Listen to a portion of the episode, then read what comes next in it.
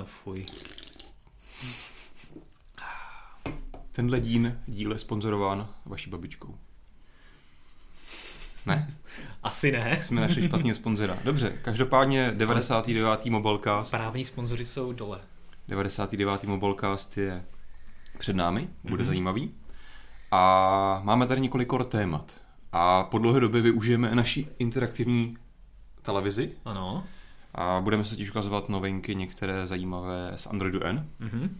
který také máme v redakci. A Ty jsi říkal, že jsi to natáčel už na videu, už jsme to vydali nebo ještě ne? Jirka to dneska zpracovává a večer by to mělo být, takže pokud Takže pokud na nás podívat- koukáte živě, tak to Hmm. možná uvidíte některé věci i trošičku dřív než na tom videu. Přesně tak, s předstihem. Ale samozřejmě v Martinově videu to bude mnohem kvalitněji, stručněji a profesionálně podané než dnes. A hlavně se to tam už budete moci prohlédnout velice podrobně Jo. a budete tam mít i na, můj názor k tomu. Dobře, každopádně dneska na začátku děláme ještě takový rychlej follow-up eh, k eh, kauze, kterou jsme probírali minulý týden, Apple versus FBI. Mhm.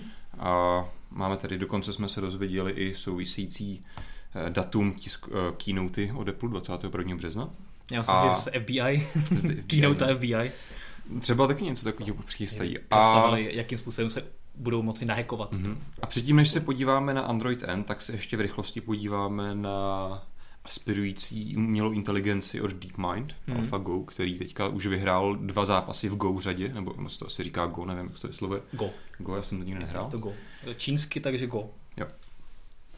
Dobře, a tím jsme tak nějak se sumírovali dnešní Mobilecast. Mhm. Já myslím, že ti, co nás vlastně sledují podrobně, tak už ví, co dneska řekneme.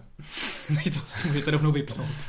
A tak můžete nás vlastně přetočit nakonec a dát nám like, odběr na kanále a tak. A budeme rádi. Každopádně stále platí, že pokud přeci jen máte něco zajímavého ke sdělení v rámci našeho mobilecastu, chcete se na něco zeptat, ať už ke kauze Apple versus FBI, nebo k novému iPhoneu, iPadu, anebo právě k Androidu N, tak nám pište do diskuze na YouTube a my se budeme snažit ty zajímavé dotazy, kontextové a k věci dotazy zodpovídat. Mm-hmm. Mhm. To je dobře, že jsi tam dodal všechny ty přívlastky tomu. Tak, Dobře, Apple versus FBI, pojďme to smíst ze stolu velice rychle. My jsme ty nejdůležitější věci řekli už minulý týden. mm-hmm. Mimochodem, eh, jedna zajímavá věc, kterou jsme minule na ní nepřišli, Mm-hmm. je vlastně, my jsme říkali, jak je vlastně má FBI štěs- štěstí, že to je iPhone 5C bez toho Touch ID senzoru. A potom několik čtenářů v diskuzi vlastně až zpětně podotklo, že kdyby měli iPhone s tí- otiskem prstu a stihli vlastně tomu zastřelenému teroristovi prostě ten prst vzít nebo useknout a přiložit ho k tomu telefonu do 48 hodin, tak se rovnou vevnitř a nemusí řešit žádné heslo a šifrování nic takového. Že to prostě FBI nenapadne, že? No, No, tak, tak jako teďka ono je to ani nemůže napadnout, ale spíš jako, že my, my jak jsme se o tom bavili, tak se to vlastně trošičku jinak, než jsme t- jako uváděli minulý týden, že jsme říkali, jak vlastně ty Touch ID telefony mají velkou výhodu, tak vlastně teoreticky nemají. Pokud jde tady o to, že potřebujete odemknout telefon mrtvého teroristy. Jasně. To znamená nejsnadnější vlastně způsob, jak se dostat do telefonu s otiskem prstu, je toho člověka zabít. A Třeba ho nemusíš nebo zabít, useknout no. aspoň ten prst a Tak, no. pak eh, přikládat. Jo. Takže to je vlastně velice jako bezpečnostní díra, docela No. velká. Hm, hm. Dobře, no. Existují takové techniky, kdy se teoreticky dá i ten senzor trochu ošálit, že někomu jako ukradneš ten otisk a pak to zreplikuješ. Hm. Tam jsou samozřejmě senzory na teplo a takové věci, ale ty se dají přece jenom obejít docela jednoduše. A máš k tomu nějakou eh, novinku? Eh, Novinkou je to, že ten spor samozřejmě pokračuje a do této doby probíhal tak nějak ještě celkem na úrovni, ale teď se obě strany začaly přeostřovat eh, ve své rétorice. Myslím, že teďka nevím, která ta složka americké byrokracie ze strany úřadů začala Apple docela jako výrazně obvinovat, že opravdu s tímhle dělá štráchy a že je protiamerická a jakože vlastně oni jsou FBI a oni mají tady být ta složka, která zajišťuje bezpečnost a soukromí těch lidí, takže oni vůbec nemají přemýšlet nad tím, jestli by něco takového FBI měli dávat do ruky nějaký univerzální Hmm. klíč nebo ne. Takže my jsme FBI, kdo je víc. Tak, tak. Tak. A proti tomu se zase Apple už zase trochu vyhroceněji, silnějšími slovy oficiálně vyjadřoval a zase na stranu toho, zase těch úřadů amerických, takže se ten spor začíná přiostřovat, ale zatím tady pozitivní, že Apple nepovolil a stále zatím se tady snaží bojovat, tak uvidíme, jak to dopadne.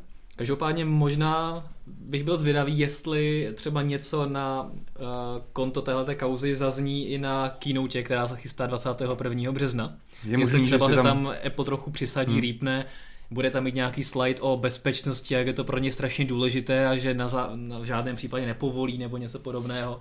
Takže třeba to bude mít takovouhle konotaci, hmm. aby se to rozletělo dál do světa ještě. Já si myslím, že jo, protože oni vlastně na to konto pořádali takovou jako tiskový kol s pár novináři, kde právě tady k tomuhle se vyjadřovali, takže pokud je to pro ně takhle velké téma ožehavé, tak asi pokud budou mít zrovna tu obrovskou mediální podporu, teda pozornost toho 21. března, tak toho možná využijí. Musíš vyhrát PR, pokud hmm. se proti tobě obrátí americká veřejnost, protože jsi zlej a špatný a nechceš chránit jejich bezpečí a tak, tak samozřejmě prohraješ. Tak, Takže tak. pokud budou mít šanci, tak si přisadí. Každopádně kromě tedy nějaké PR hry proti FBI, jak jistě už jsme hodněkrát probírali iPhone 5 SE nebo jakkoliv se to bude jmenovat, mm-hmm. nový malý telefon, O čem se taky spekuluje poslední dobou, eh, je například nový iPad, mm-hmm. který by mohl být desetipalcový a co, je na, něm, Pro, co je na něm právě zajímavé, že je ve hře i to, že by ho vlastně Apple mohl pomenovat Pro, a že by tím pádem už to nebyl pokračovatel Airu, když by byl ve stejné velikosti, ale z toho pročka by si vzal třeba, nevím, čtverice reproduktorů nebo nějaký ten nový konektor, takové věci. Podporu eh, Apple Pencil třeba. a nějakou dedikovanou klávesnici, kterou by přímo Apple dělala tak podobně. Možné. To znamená, že by možná uh, nasedl na ten trend, hmm. že se čím dál tím víc lidí uchyluje k menším tabletům spíš a ty desetipalcové se tak moc neobměňují, takže by třeba právě ten tu prořadu rozšířil i do desetipalcové sféry a udělal z toho takové jako profi zařízení, aby mm-hmm. protože klasické tablety postupně stagnují, ale konvertibly naopak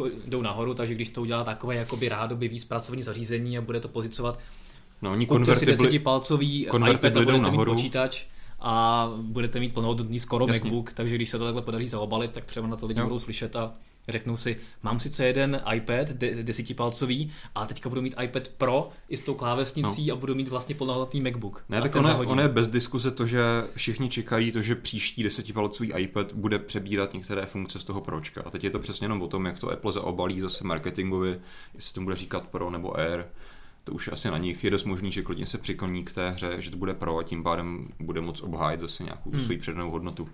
Eh, jak si ale říkal o těch konvertiblech, eh, tak mně přijde, že oni samozřejmě stoupají, to je pravda. A on otázka, jako jestli to je tím, že to lidi chtějí nebo nemají na výběr.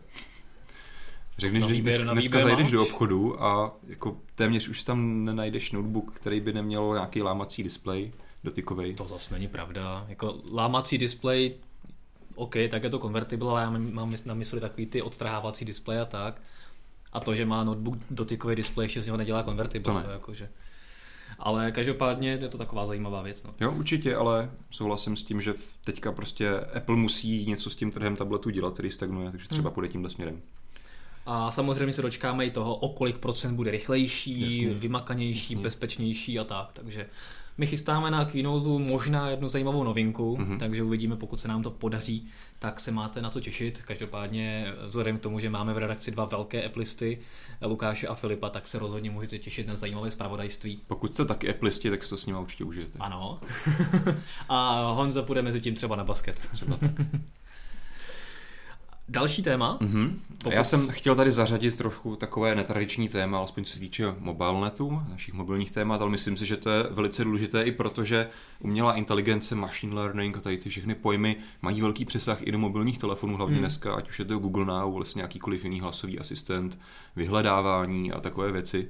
Takže mi přišlo zajímavé si eh, probrat v rychlosti i tenhle docela velký milník, tak jak ho alespoň odborníci na umělou inteligenci označují. On to už byl i ten milník předchozí, kdy vyhrál 1-0, ale to se pořád říkalo, že možná se to, no, pojďme možná, možná říct, to je jakoby pojďme náhoda. Říct, pojďme říct, o co jde.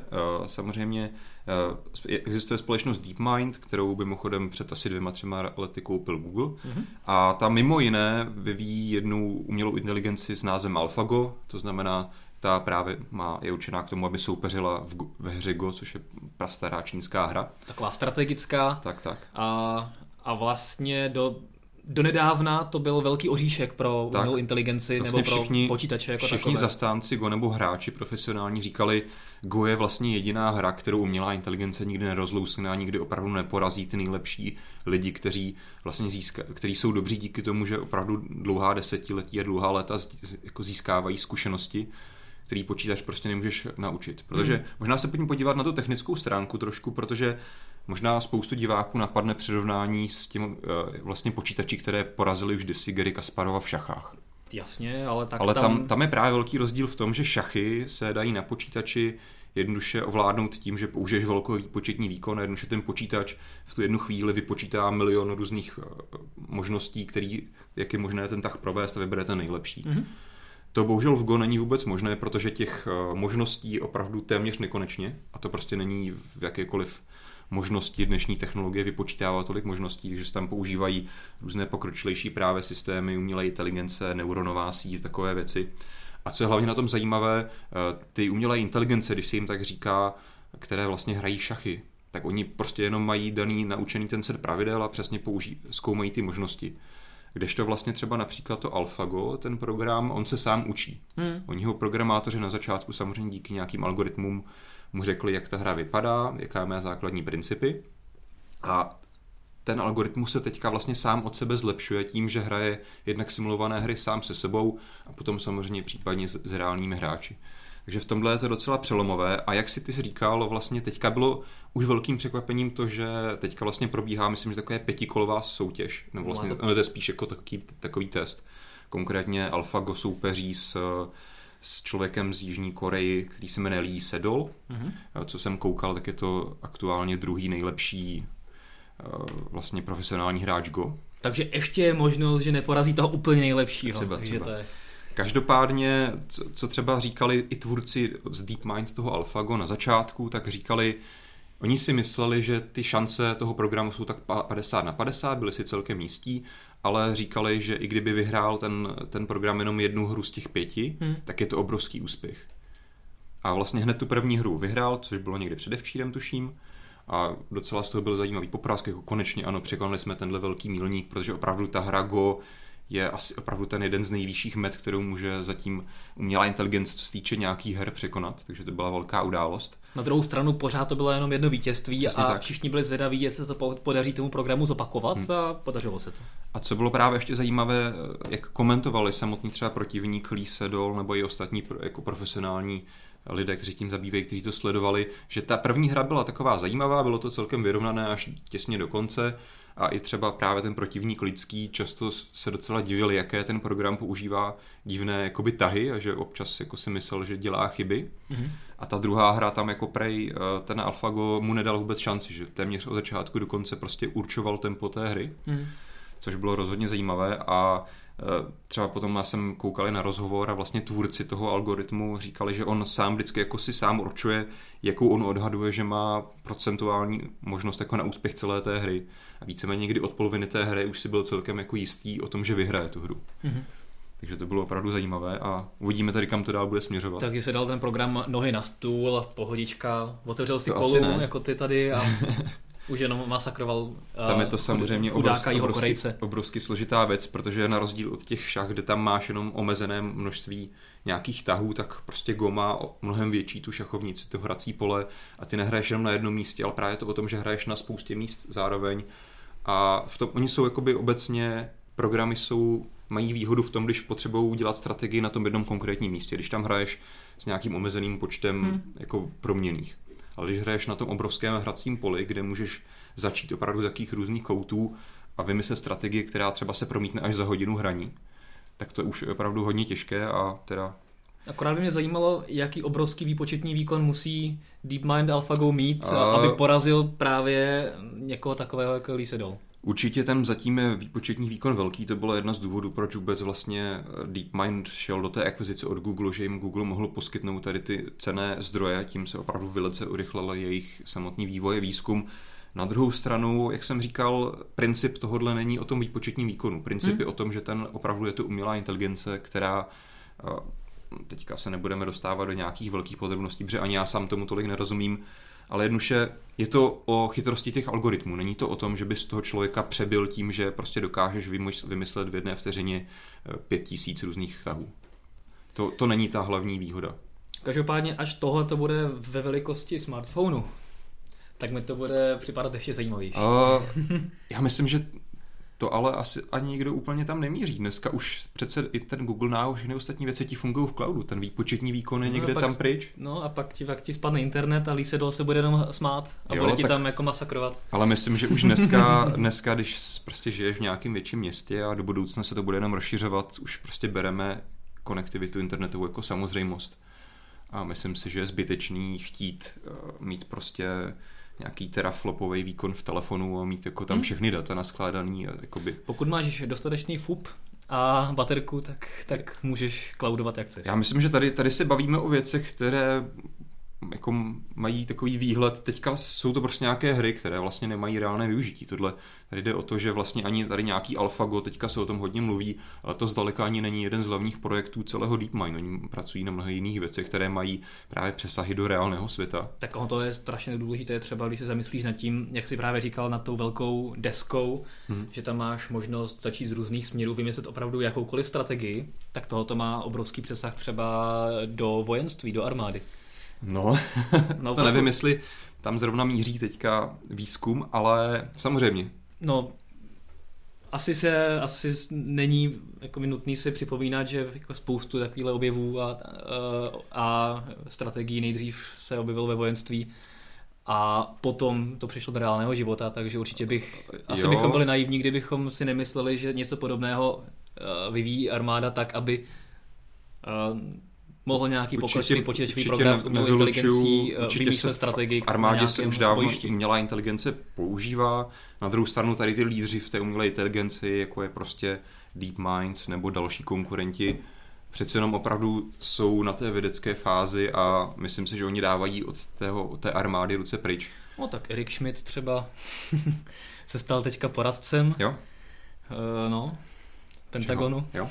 takže nevím úplně, jestli dávají jakoby ruce pryč, samozřejmě bude radit uh, armádě a, a americké armádě obecně s množstvím věcí, americké vládě také, takže třeba se tam nějaké jako poznatky postupně budou.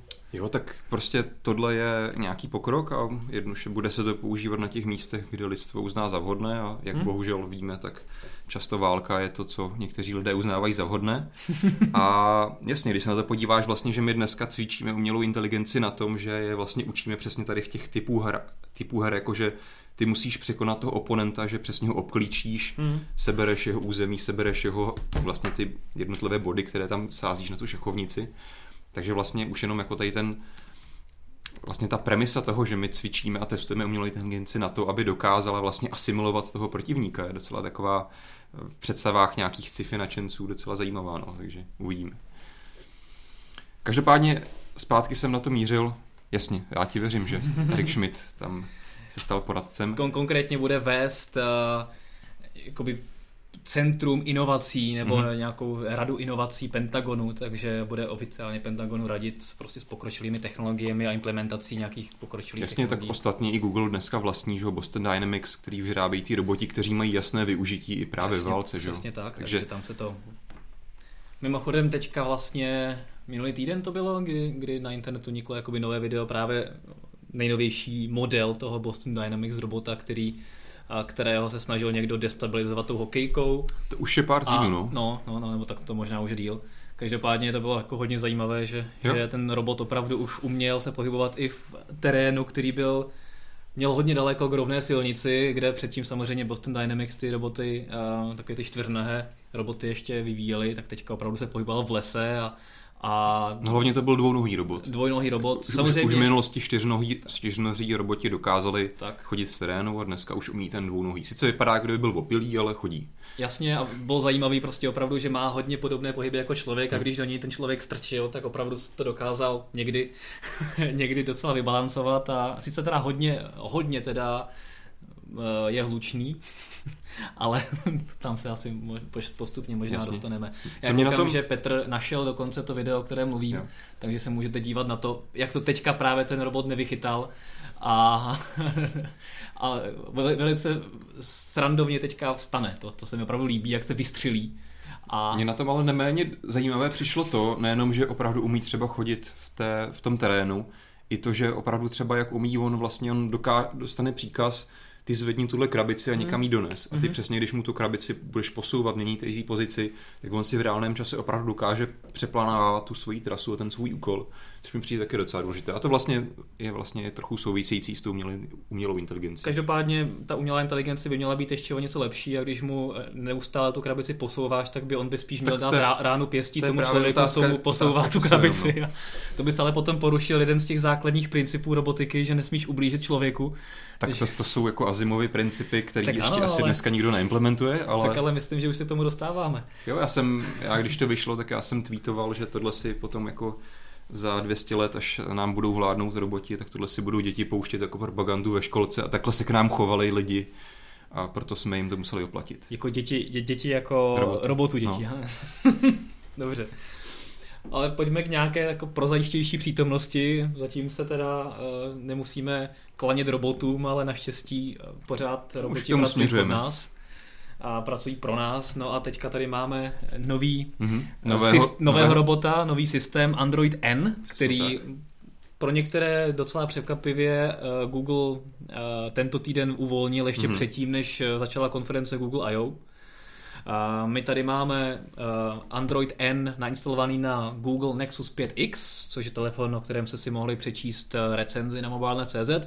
No a máme tam samozřejmě několik novinek, určitě musíme říct, že Android N je zatím v alfa verzi, je to opravdu první preview, které se Je to teďka... preview určené vývojářům, aby na to mohly ladit budoucí aplikace. Nemá to nic společného s verzí, kterou byste měli používat na opravdu telefonu, který používáte a co jsem zatím měl možnost to chvíli zkoušet, tak to opravdu padá velice často, často se to zasekává, takže bych to Hmm, nedoporučoval ani bych- nadšencům. To bych, to bych neřekl, já ten telefon používám dva, dva dny a jako jsou tam glitche, když dáš eh, ten multi-window režim, to, to, k tomu se dostaneme, ale jinak ten systém jako běhá relativně jakoby v pohodě a Tak stabilně. co jsem to zkoušel, tak to fakt bylo hodně špatný. Jo, Jo, tak- Asi záleží. Asi, asi záleží na míře použití. Hmm. Každopádně finální verze systému by měla eh, být dostupná v třetím čtvrtletí, takže klasicky eh, až za nějakého možná až půl roku.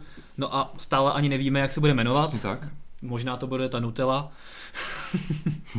Mě by už nepřekvapilo vůbec nic. Já jsem právě ráno, když jsem natáčel to video, tak uh, jsem spekuloval, že by se to mohlo jmenovat Android Nutella, protože mě potom, co už Google dává těm systémům tak dementní názvy, jako Marshmallow a tak, tak mě by už nepřekvapilo vůbec nic. Ale jako Nutella by byla dobrá, no. Mhm. Android Nutella by byla fajn. Nutella je jenom moje značka komerční. To Tak byla ale- i, Petr říkal, že Nutella je komerční značka, to bylo i v minulosti, že jo, KitKat byl. Taky máš. KitKat, KitKat máš taky a taky prostě. Já myslím, že Key Lime, Key Lime Pie taky má někdo jako trademark registrovaný ten koláč. Asi nevím, ale jednu, že nemá, nemá Google problém se dohodnout třeba z Nestlé, Tak no. pokud Takže, mu to pomůže. a Nutella spadá pod koho? Pokud by spadala pod Nestlé, to asi nevím. Možná jo, nevím. Každopádně pojďme se vrhnout na ukázku některých těch zajímavostí. Asi takový ten nej... Jo, ta patří pod Ferrero, no tak, tak nic, tak to se musí dohodnout s dalším výrobcem. A Ferrero třeba nepatří potom pod Nestlé přes nějaké tři společnosti. No počkej, to přece říkal Babiš, že to přece není, uh, že třeba Čapí hnízdo taky jako nespadá, Jo, takhle. není jeho, že to je nějaká, pod nějakou jeho dceřinou společností, takže to jako... Dobře. Každopádně multitasking.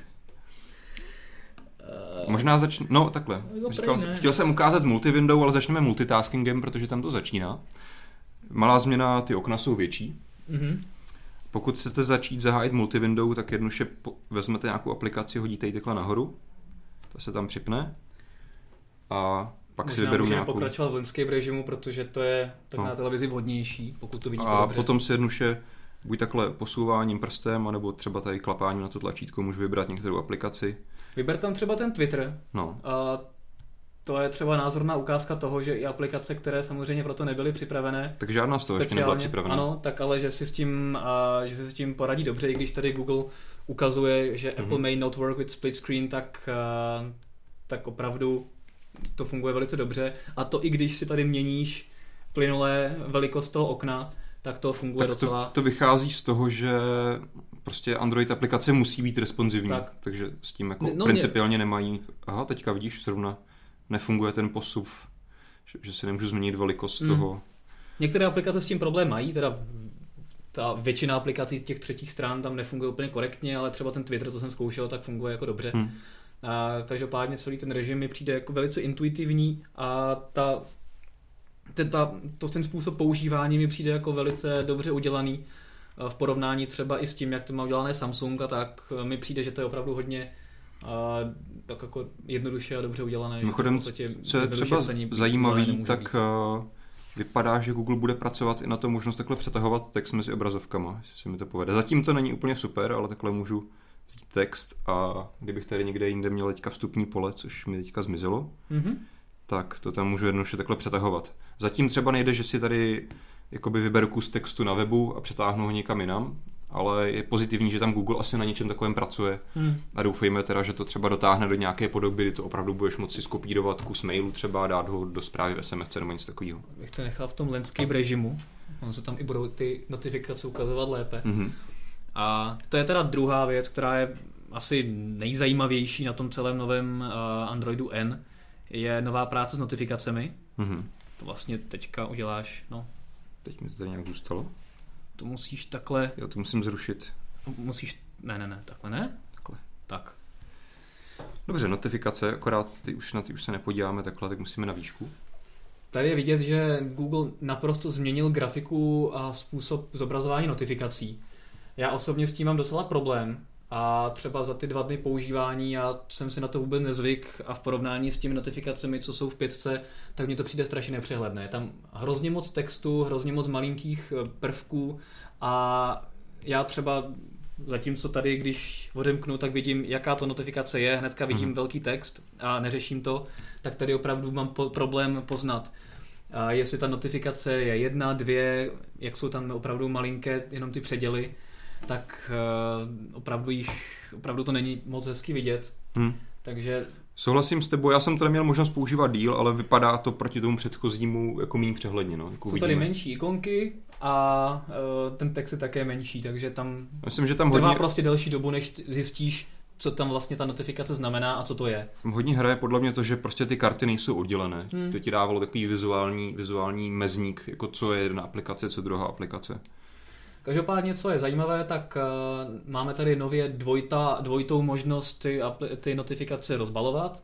Takže když máš tady dvě notifikace, uh, tak je můžeš rozbalit, no tady to zrovna nikde není, ale kdybys měl někde třeba tři, čtyři, tak je můžeš rozbalit jedním, jedním způsobem, že se zobrazí a tři notifikace na tři řádky a potom no. na kaž- a každou tu jednotlivé notifikaci potom můžeš ještě rozbalit dál. Jasně.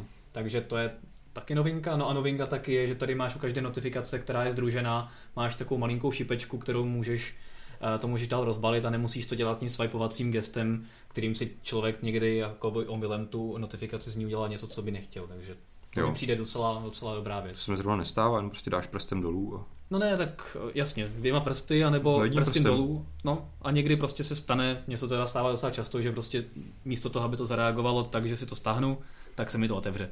Dobře, to bych možná řešil doktora, ale to nechme stranou. Každopádně Dobře, ale asi, asi možná tohle... ten problém mělo víc lidí, protože jinak by tam ta šipička nebyla. Uh, každopádně shodem se na tom, že to vypadá trochu kontroverzně, uvidíme, jak to hmm. Google dotáhne.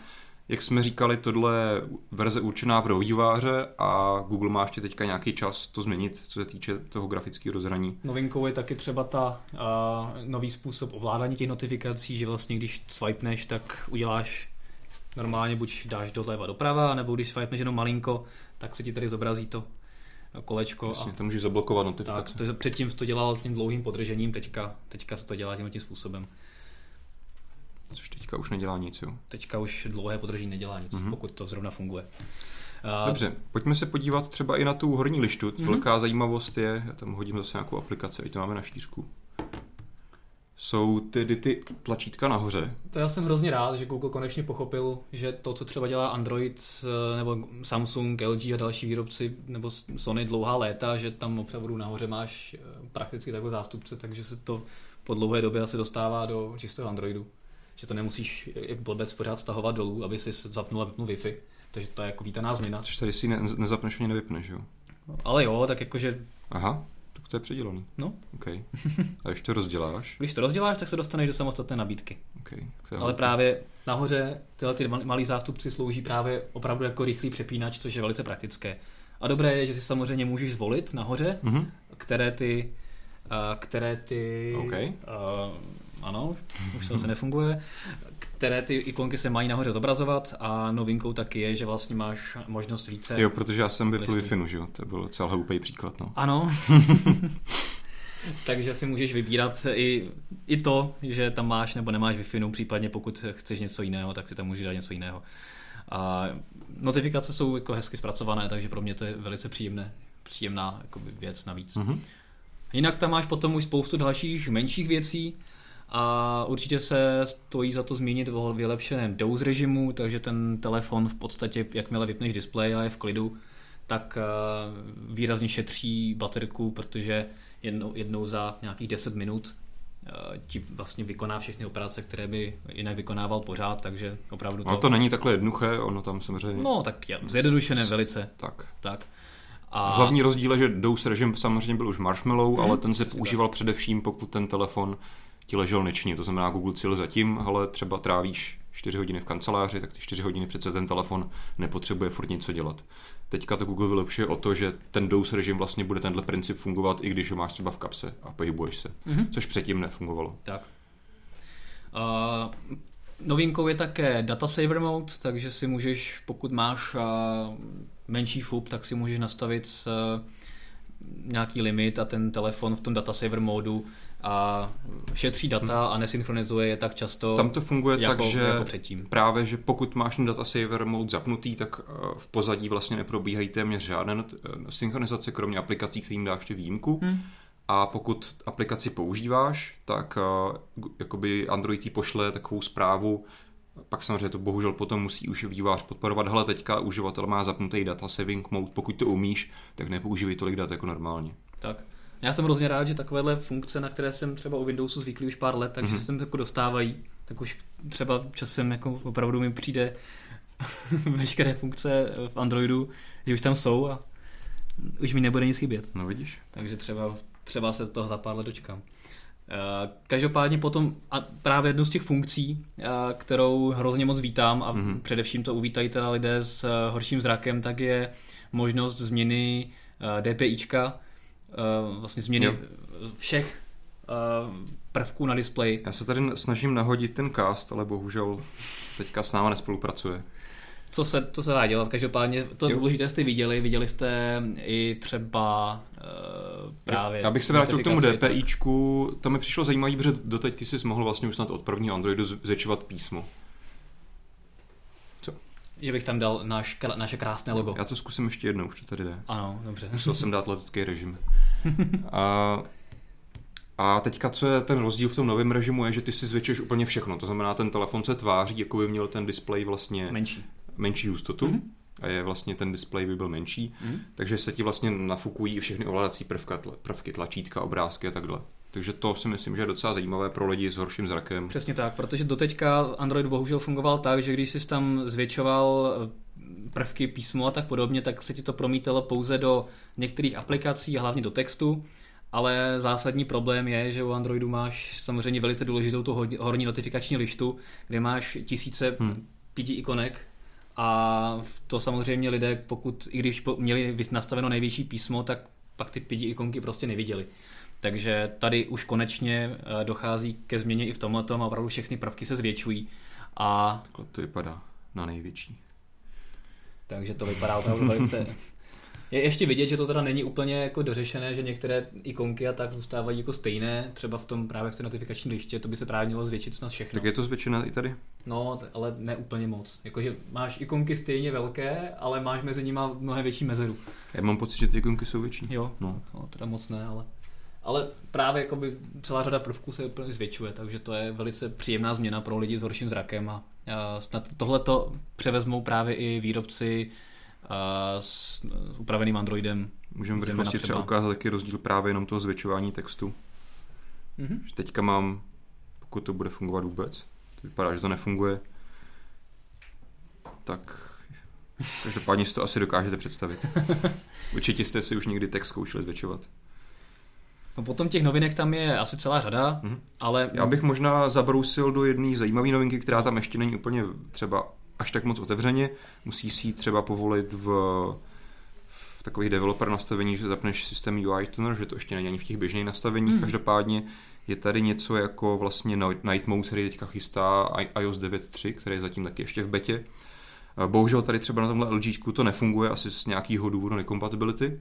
Každopádně duše, můžeš si to zapnout buď ručně, nebo zase přesně podle toho, kde se vyskytuješ, tak ten telefon si v době západu a východu slunce dokáže ten režim přepínat. A máš možnost jednak používat v Androidu tmavé prostředí, to znamená třeba, když jsme teďka v nastavení, tak máme vlastně plochu bílou v výchozím stavu, ty si to můžeš invertovat, co je ale zajímavé hlavně, že ty můžeš e, vlastně, což je tady ta položka Adjust Tint, je, že si vlastně můžeš zase ty barvy toho displeje udělat teplejší, což už jsme v některém předchozím dílu rozebírali na iPhoneu, že to je příjemnější mnohem pro oči mm-hmm. a ne, není to tak unavující. Takže i tady ta, tato funkce se možná někdy dostane na Android, zatím ale bych hádal, jakož je zahrabaná ještě trochu hlouběji než normální nové funkce, tak ještě není úplně jisté, že se dostane třeba jakoby klasická funkce do nové jako finálního verze Androidu N, mm-hmm. ať už se bude jmenovat jakkoliv a jakékoliv bude mít číslo. Jasně. Každopádně těch novinek tam je ještě víc. Jo, já, já bych... zopakuju ještě, no. kdo si teda vlastně může nový uh, Android N nainstalovat. Mm-hmm. Uh, musíte mít Nexus 6, 5X, 6P, uh, Nexus Player 9 nebo ten tablet Pixel C. No a co mi hlavně přijde zajímavé také, je jakým způsobem to můžeš uh, do mm-hmm. telefonu dostat. Uh, přes nový Android Beta Developer program, tak je to mnohem snadnější než dřív a v podstatě si můžeš nový Android N nainstalovat velice svižně jako over-the-air aktualizaci mm. a je to hrozně rychle. Já se vlastně jenom přihlásíš na webu. A... Přihlásíš se na webu, odklikneš to a mně se ta aktualizace uh, přihlásila aktivně na telefonu v průběhu not, jako, jakožto notifikace během dvou vteřin, mm. potom co jsem to odkliknul, takže to bylo velice rychlé, má to zhruba 1100 MB, hnedka se to nainstaluje mm. a, a můžeš používat. A co je zajímavé, tak ti právě budou chodit over the air aktualizace právě, jakmile bude Google vydávat nové uh, což, funkce v průběhu. Což by údajně měsíce. neměli, co jsem, pokud jsem četl správně, pokud ty si to naflashuješ po starou klasicky přes kabel, mm-hmm. tak mhm. asi ti ty over the air aplikace nebo not, uh, aktualizace chodit nebudou. Jo, přesně tak. Takže určitě je to pohodlnější a zároveň dostanete aktualizace, takže kdokoliv si chcete vyzkoušet Android N, tak je to strašně jednoduché a nemusíte se tam patlat s nějakou mm-hmm. nahrávání nějaké romky a tak podobně. Já bych možná ještě k těm novým funkcím Androidu M zmínil pár techničnějších věcí, které se vlastně nedají ani pořádně ukázat. Mm-hmm. A to je vlastně dříve Android běžel na, na Dalviku, potom Google představil Art, nevím, jestli to bylo v Marshmallow nebo už dříve, to se teďka nepamatuju. Každopádně ten byl teďka ještě trochu vylepšen, takže jestli si pamatuješ, že jsi někdy aktualizoval Android a potom 10 minut strávíš tím, že si tam skáče takové to číslo, že se ti optimalizují aplikace 3 z 20 nebo z 80. To máme na hodinkách. Tak to, prostě, to bylo šílené, jak to by teďka mělo být údajně mnohem rychlejší, nebo by tam nemělo být vůbec. A pro výváře docela zajímavá a důležitá informace je, že konečně vlastně Android bude kompatibilní s některými funkcemi novými z programovacího jazyka Java 8. Mm-hmm. Doteď to bylo pouze zaseklé na už hodně staré vlastně verzi Java 7. A to zní zajímavé, tak když to říct jako Java. Java, OK, sorry. Java s dvojitým V je motorka. A co je zajímavé, ale že vlastně ty, když to budeš moct používat ty nové funkce z Java 8, tak nebo Java 8, když to se říct anglicky teda úplně, tak uh, ty vlastně budeš moct i, i tak, ale vlastně ty aplikace kompilovat a budou kompatibilní ještě i se starým Gingerbreadem. Mm-hmm. Že to nebude jenom nějaká exkluzivita pro nový Android M, což je mm-hmm. pozitivní. Pro nás teďka to moc asi neznamená, bude to jednodušší práce pro vývojáře, tím pádem by aplikace mohly být třeba lepší, rychleji vyvíjený a tak dále. Levnější. To. to by nám taky mohlo pomoct. Třeba jo. No, tolik tedy eh, novinky Androidu N. My se určitě dočkáme dalších novinek v průběhu dalších měsíců, mm-hmm. jak Google Android N bude eh, tunit a přidávat další, další funkce. Rozhodně se dozvíme více věcí v průběhu konference Google I.O., která se koná na jaře. A tam asi určitě Google právě představí ještě další uh, maličkosti a novinky v právě v Androidu N. Mm-hmm. Máme tam nějaké dotazy od čtenářů na Android N jo. nebo něco jiného? Já tady mám nějaké dotazy a ten mi jeden z nich těch dotazů mi připomněl jednu věc, kterou jsme neukázali, která mi přijde hodně dobrá. A vlastně ty, když používáš multitasking a jsi v nějaké aplikaci, já už to nebudu zapínat na televizi, protože to trvá dlouho, tak vlastně dvojitým poklepáním na to tlačítko multitaskingu si přepínáš rychle vlastně rovnou do poslední aplikace. Mm-hmm. a vlastně alt tab na počítači, mm-hmm. což mi přijde docela praktická, mm-hmm. drobná věc. Uh, mimochodem uh, tohle komentoval Majsem 2710, uh, že mu ty zvětšený okna přijdou hnusný a že se na to nemůže zvyknout. Mně to přijde naopak lepší, že vlastně vidíš víc té aplikace, ale to je no, otázka, otázka zvyku. Uh, Jimmy CZE píše, že Android N nemá zatím žádné novinky, které by nebyly v jiných systémech či konkurence. Jasně, spoustu, spoustu novinek má konkurence, jak jsi říkal, něco má Windows Phone, něco má iOS, noční režim a tak dále a samozřejmě tam spoustu zase věcí, které teďka Android přináší sám o sobě. Tak ono to A- jsme, jsme se tady zvykli, že v podstatě jako čistý Android od Google přináší ty věci se spožděním klidně několika let po tom, co se to běžně používá v, v ostatních A vlastně rokách. i- inspiruje se i vlastně z tak. Androidu akorát z těch nástaveb od Takže ostatních to, co se osvědčí, tak tam postupně dává, vy třeba ty rychlí zástupci Mhm. mm-hmm. funkcí nahoře, takže je, je pravda, že to asi nějaká velká převratná věc není. Jednu věc jsme vlastně nezmínili a to je možnost těch inline uh, odpovědí v notifikacích, Mhm. mm-hmm. což je samozřejmě něco, co už funguje dávno na iOSku a Windowsu. No to paradoxně třeba Ale- ale... funguje i v některých aplikacích, třeba i v Hangoutech už na starém Androidu, ale není to ještě no. na té systémové úrovni. Teďka Tak. ty vlastně jako vývojář budeš moct říct, hele, mám tady možnost odpověď jako inline rovnou prostě v té Hmm. notifikaci a nebudeš proto muset jakoby nějak přepisovat a znásilňovat vlastně ten notifikační systém, protože to bude umět už sám o sobě. Každopádně zatím jsem nenašel aplikaci, kromě těch Hangoutů, kde by to tady samozřejmě... No ani ty Hangouty to ještě nepodporí. No, Tam je to po staru stále, tak jak je to i na starém Androidu. Takže tady prostě nic ještě to, to neumí. Uh, Pavel Varga píše, že to krade Google se Cyanogen modu, jasně, stejně jako z ostatních jiných nástaveb. Jak moc zabírá, Allmobile se ptá, jak moc zabírá paměť Android N. Ty asi netušíš, kolik byla zabraná paměť na Nexusu 5X předtím, než to Nevím, ale nainstaloval. když to tady nějak všechno vymažeme, to tady asi ne- nevymažeš, víš, všechny ty aplikace. To asi teďka nevím. To asi chvilku potrvá. jsem to nikdy ale, neřešil, ale, ale, ale- můžu to můžu tady třeba najít. Čky. A klidně odpovídej další dotazy. Mm. Mhm. Někomu se, se nelíbí, jo, to už jsme četli. Uh, Olmoval se ptá, jestli umí Android N tmavé téma pro Super AMOLEDy. Uh, ty jsi vlastně mohl už na dřívějších verzích Androidu, ale zase pokud jsi byl zapnutý jako vývojář, tak jsi mohl přepnout právě například to nastavení další ty systémové nabídky do právě toho tmavého tématu. Teďka je to vlastně ještě více navázané na ten noční režim, takže by to mohlo být třeba automaticky přepínaný, ale stále to máš možnost vlastně v těch developer na, nástrojích zapnout ručně tak jako předtím. Takže pokud hmm. se nemýlím, tak tam ještě se tady ta funkce nedostala přímo do toho veřejného, do toho veřejného nastavení. Tady to už moc nepoznám, no, kolik už to zabírá. Protože se to tady pořád kalkuluje. Mhm.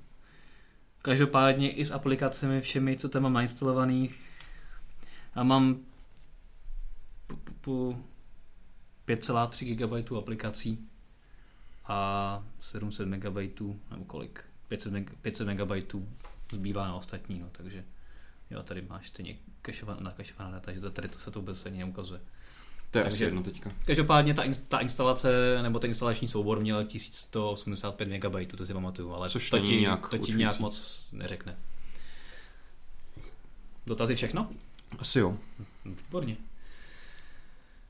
Každopádně to byl tedy Android N. Tím jsme vyčerpali i dnešní témata. Mhm. A pokud tedy nikdo nic nemáte, já jenom připomenu, že na mobilne.cz pořád eh, probíhá soutěž o Xperia M4 Aqua, takže pokud chcete, tak se můžete ještě zúčastnit do neděle, Když se budete hodně modlit, tak si tam třeba nikdo neflashujete Android N. třeba. Od Sony ho asi nedostanete. Každopádně, uh, i když byste tam neměli Android N, tak se s tím telefonem můžete třeba koupat, tak to se, Jo. to se hodí. Uh, potom nepřehledněte náš uh, blog o Galaxie 7. My jsme měli uh, možnost porovnat Galaxie 7 s LG G5 tento Mhm. týden, takže se rozhodně podívejte na naše video a náš Testovali jste i článek. foťáky, ne? Se srovnávali. Uh, testovali jsme foťáky, bohužel u té LG G5 je předfinální jakoby firmware a Mhm. zrovna na tom foťáku to bylo hodně poznat, že fotí dost špatně, Mhm. takže jsme se rozhodli do toho srovnání to nakonec zařadit, protože by to nedopadlo pro LG moc dobře, Jasně. takže si počkáme na finální verzi, která by se měla začít prodávat v Česku na přelomu března a dubna. Mhm. A uh, Mimochodem v S7 my máme tu verzi, která má ten Sony snímač v Ano. foťáku. Přesně tak. Stejně tak eh, jsme to prověřovali, když jsme eh, porovnávali S7 s S6 Mhm. a S6 Edge a i ty- tyhle ty dva máme eh, se Sony snímačem, takže Mhm. by to mělo být docela relevantní srovnání. OK, tak na to jsem zvědavý. Tak eh, mělo by to vycházet v pondělí, tak se rozhodně podívejte. Eh, Zařadili jsme tam kromě S7 taky iPhone 6s, eh, Lumia 950 a samozřejmě starší Galaxy S6, Mhm. S6 Edge, abyste věděli, jak se ten uh, foťák zlepšil. No a sledujte také náš blog o Galaxy S7, to už jsem říkal, kde Martin Fajmon postupně eh, zapisuje svoje poznatky z používání, různé zajímavosti, benchmarky a, a různé věci, co ho napadnou, Mhm. mm-hmm. takže tam se dají najít celkem zajímavé věci. No a samozřejmě nás sledujte na sociálních sítích, kde se dozvíte o těch všech novinkách jako první. Jo. A jaké sociální sítě máme? MySpace? Mhm. Ne? Kaza? To nebyla ani To sociální nebyla síť. ani sociální síť. Dobře. Ale profil tam mohl mít. Jo, jo, jo. Uh, ne, tak třeba jako zase až tak progresivní, že bychom byli třeba na Peach, který už dneska možná neexistuje, nejsme, takže máme takovou tu klasiku nudnou. Facebook, Twitter, Google Plus asi taky. Samozřejmě na YouTube jsme, tam nás teďka snad sledujete. A občas používáme Periscope, Instagram a takový srandy. Snapchaty. Tak, tak. Tak. Tak jo, děkujeme za pozornost a 99. díl je u konce. No No. a... Mimochodem možná ještě, když jsme u toho proma, tak připomenu, že ty třeba, kteří nás úplně nechcete koukat na naše ksichty celou dobu, tak eh, máte možnost sledovat nebo poslouchat vlastně náš podcast i v audioformě. Mimochodem nás najdete i například v iTunes podcastech. Ale jako, tak docela v pohodě, ne? Myslím. No, no. Bývalo to lepší. No jo, no. Tak jo. Mějte se hezky. Čau. Ahoj.